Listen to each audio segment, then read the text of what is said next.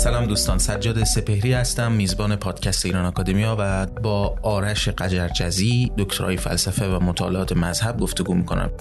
آیا میتونیم بگیم اسلام قرن نوزدهم به واسطه کاپل شدنش با این اقلیم تکنیکی یک اسلام دیگه است؟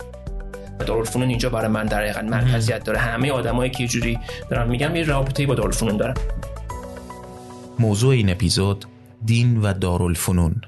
زمان پخش یازدهم بهمن ماه هزار و چهارصد.